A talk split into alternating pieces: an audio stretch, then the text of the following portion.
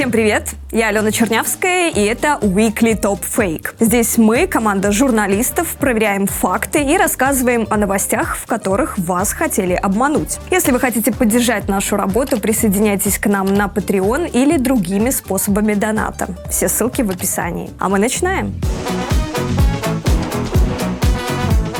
На пятом месте новогодние фейки. Украина меняет Деда Мороза и Снегурочку на Санта-Клауса. Об этом белорусским зрителям рассказал сотрудник телеканала СТВ Григорий Озаренок. В бесноватом Киеве повесили Деда Мороза и Снегурочку. Так они избавляются от советского наследия. Санта-Клауса им подавай. Да и Дмитрий Бачков с телеканала ОНТ от него не отстает. Самое безобидное из того, что мы наблюдаем, это попытку отменить Деда Мороза, Снегурочку, все, что связано с этим пластом нашей истории – и самое безобидное, то, что мы там увидели, это то, что они вздергивают а под мостами чучела. Слава богу, что пока чучела Деда Мороза и Снегурочки. Во-первых, висели эти чучела на мосту не сейчас, а еще 10 лет назад, в 2012 году. Вот видео того времени. И проводили эти акции активисты партии «Братство», которая называет себя национал-христианской сетью. А во-вторых, на их YouTube-канале можно прочитать, что делали они это в честь Дня Святого Николая Чудотворца, архиепископа Мирликийских, то есть православного святого, от имени которого в Европе раньше и дарились детям подарки. А Деда Мороза партийцы считают подделкой и порождением враждебного богу Советского Союза. То есть получается, что они как раз не за Санта-Клауса, а за возвращение к тем самым православным традициям. Странно даже, что Заренок и Бачков эту выходку не поддержали. Ведь партия Братства боролась и против вступления Украины в НАТО и сближения с США и ЕС. Однако Бачков пошел дальше и даже обнаружил в Украине признаки признаки борьбы украинцев с христианством. В ночь на 23 декабря чины Возрожденного полка Азов торжественно отметили Йоль.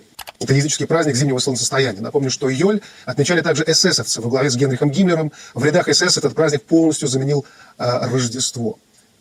А как они так быстро закодировали? Помните, еще совсем недавно украинцы смеялись, говорили, что вы думаете, нет у нас Какие там нацисты? ни нацистов и никого. Это... Йоли – это языческий фестиваль германских народов, в котором отмечали самую длинную ночь в году. Сейчас, кстати, праздник практически замещен христианским Рождеством. Но интересно, что, например, в этом декабре Йоль также праздновали в Пензе и в средневековом городе Сваргас под Выборгом. Или вот афиша праздника в питерском клубе. А это в клубе в Москве. Так что Григорий Озаренок и Дмитрий Бачков на пятом месте в новогоднем фейк-чарте.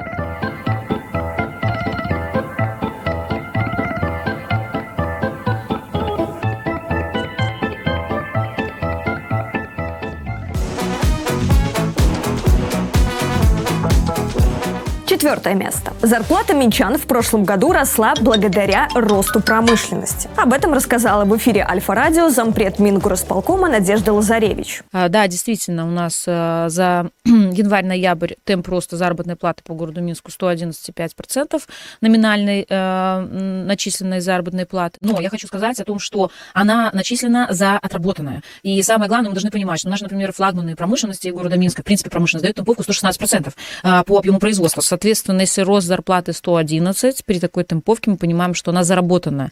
Она не просто начислена. Да, номинальная зарплата в Минске за этот период действительно выросла на 11,5%. И это худший показатель по стране. Напомним, что номинальная начисленная – это значит без вычета налогов и без учета инфляции. Но вот целых 16% промышленного роста мы как не искали в статистике Белстата, так и не нашли. Там пишут, что индекс промышленного производства за 11 месяцев прошлого прошлого года в Минске был без малого 2%. И это еще неплохо, потому что в целом по стране он ушел в минус 5,6%. Но при этом Минск сумел накопить самые большие запасы готовой продукции на складах – почти 100% среднемесячного объема производства. Хотя в среднем по стране чуть более 70%. А еще в прошлом году было чуть больше 50%. Смотрим дальше. Производительность труда в Минске упала почти на 3% за год. Да и по росту воловой продукции столица оказалась на предпоследнем месте в стране. Падение на 5,5%. В общем, как мы не старались, но так и не смогли найти хоть какое-то подтверждение тому, что промышленность работала ударными темпами, и поэтому зарплата минчан не просто начислена или выкручена, а действительно заработана. Так что зампреду Мингорасполкома Надежде Лазаревич и Альфа-Радио присуждаем четвертое место в топе фейков.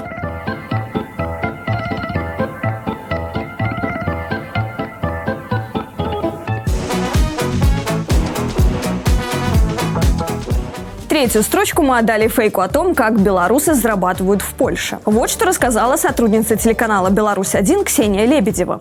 Обратите внимание на следующую переписку белорусов в Польше. Сколько часов вы работаете? 396? 370 плюс премия за посещение 350 и возврат за жилье 150. Я 220 отрабатываю и считаю рабством. Я бы лучше в Германии бутылки собирал, чем 370 часов в месяц работать. 370? Вы по 12 часов в сутки без выходных работаете 30 дней в месяц? Жестко. А какая хоть сфера? Завод такой есть, делает крышки для телевизоров LG. Еще на беженство подайтесь. Спасибо, но мы не планируем тут оставаться. Переезжаете в другую страну? Конечно, с такими нормами выработки по 370 часов никому не захочется остаться. Идеальный работник за 17 злотых в час по 16 часов в день. Идеалочка, конечно, для работодателя. Я отработала замдиректора в торговой сети «Виталюр», имея зарплату в 800 долларов. У вас тут на заводе 670 долларов в месяц при здоровой норме 168 часов, а в РБ было 800 долларов.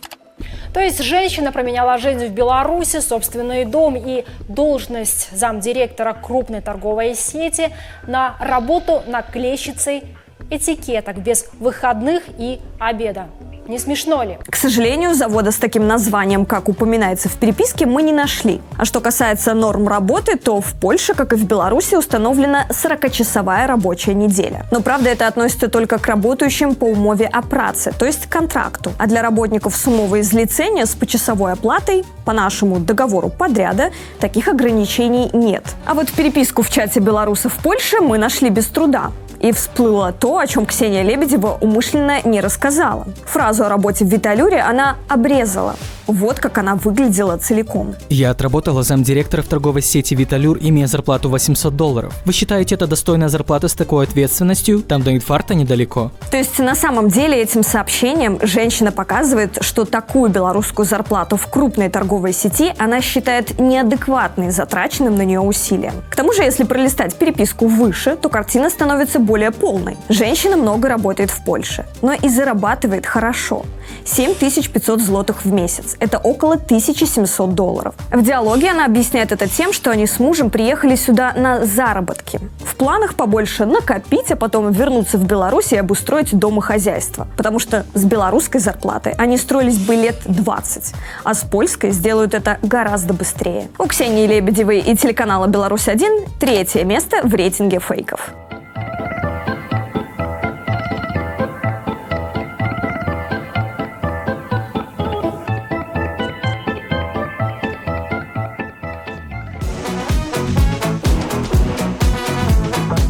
Место номер два. Коллективный Запад завидует и хочет подражать союзному государству Беларуси и России. В этом уверен обозреватель газеты СБ «Беларусь сегодня» Максим Осипов, вещающий на «Беларусь-1». В доказательство он привел железные аргументы. Неудивительно, что союзное государство – пример для подражания. Но не только пример. Это еще и объект откровенной зависти. Прежде всего, страны коллективного Запада. Оценки Минской встречи зарубежной печати говорят сами за себя. Беларусь куда более автономна в союзе с Россией, чем Франция в альянсе с США, заключает французская газета «Ля Фигаро». Это вранье. Если бы Максим Осипов читал Ле Фигаро, то он бы знал, что газета такого не писала. В короткой заметке лишь привели слова Путина о том, что Россия не заинтересована в поглощении своего союзника, цитата, очень зависящего от Москвы в плане поставок нефти и газа. Про автономию Беларуси от себя добавил российский ресурс СМИ, который публикует переводы зарубежной прессы. И в эти переводы он любит вставлять пересказанные своими словами комментарии якобы европейских читателей, которые высказываются под оригинальной статьей. Вот этот кусок пересказа от СМИ. Россия и Белоруссия под давлением Запада быстро интегрируют свои армии и экономики, сообщает Фигаро. Эта ситуация вызвала спор между читателями. Многие взяли иронический тон, но наткнулись на замечания, основанные на цитатах из речей Лукашенко. Тот держит себя с Россией куда вольнее, чем Париж США. Дай бог, чтобы у Франции были такие отношения со всеми государствами, как у меня с Россией, на этих принципах. Получается, что российский ресурс лишь пересказал мнение какого-то неизвестного комментатора под статьей. Но Максим Осипов поспешил заявить, что Лукашенко хвалит старейшая газета национального уровня во Франции. Разумеется, из зависти к союзу Беларуси и России. Идем дальше. Судьбоносными считают минские переговоры и хорватская адвансы. Нынешняя встреча очень важна, а насколько, мы узнаем уже скоро. На самом деле, во фразе хорватской «дванс» про важную встречу речь идет вовсе не про союз. Автор рассуждает о возможности наступления российских войск на Киев с территории Беларуси. Мол, неспроста Путин туда приехал в разгар войны. На этот раз мы ожидаем не начала вооруженного конфликта, а его эскалации. Это подводит нас к Минску и подтверждает важность сегодняшней встречи Владимира Путина с белорусским лидером Александром Лукашенко. В общем, серебро в рейтинге фейков этой недели достается Максиму Осипову из СБ «Беларусь сегодня». За то, что попытался придать Лукашенко важности в западной прессе и для этого выдумал и исказил цитаты из разных европейских изданий. На самом же деле, западная пресса пишет, что Беларусь зависит от России и что Путин пытается втянуть ее в войну против Украины.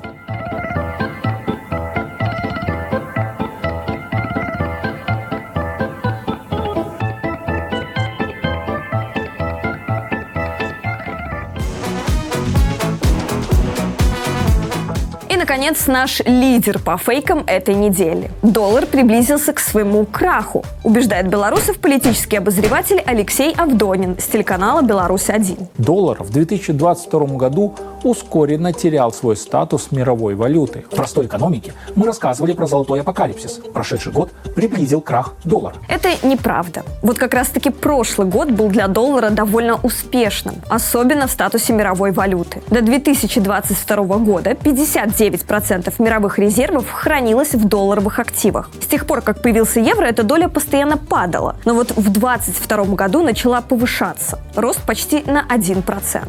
А все потому, что Федеральная резервная система США подняла базовые процентные ставки. Доллар укрепился к основным мировым валютам, и инвесторам со всего мира стало выгодно в него вкладываться. Ну и война сыграла свою роль. В кризисные времена люди обращаются к доллару как к валюте, в которой можно безопасно хранить свои средства. Об этом, к слову, пишут не только американцы. Даже арабские СМИ признают, что доллар продемонстрировал лучшие годовые показатели за 7 лет. В общем, размах фальсификации достоин первого места в фейк-чарте.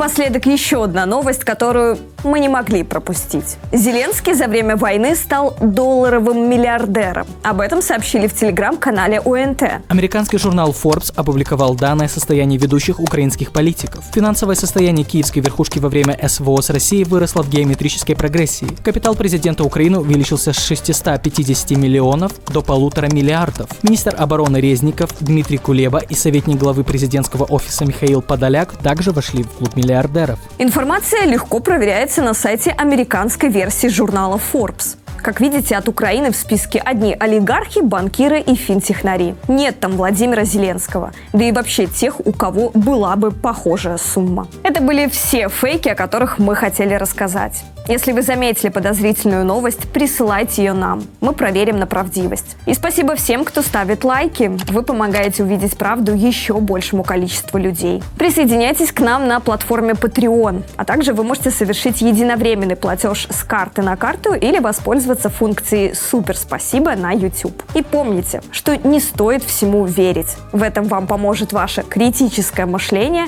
ну и наша программа. До встречи на следующей неделе.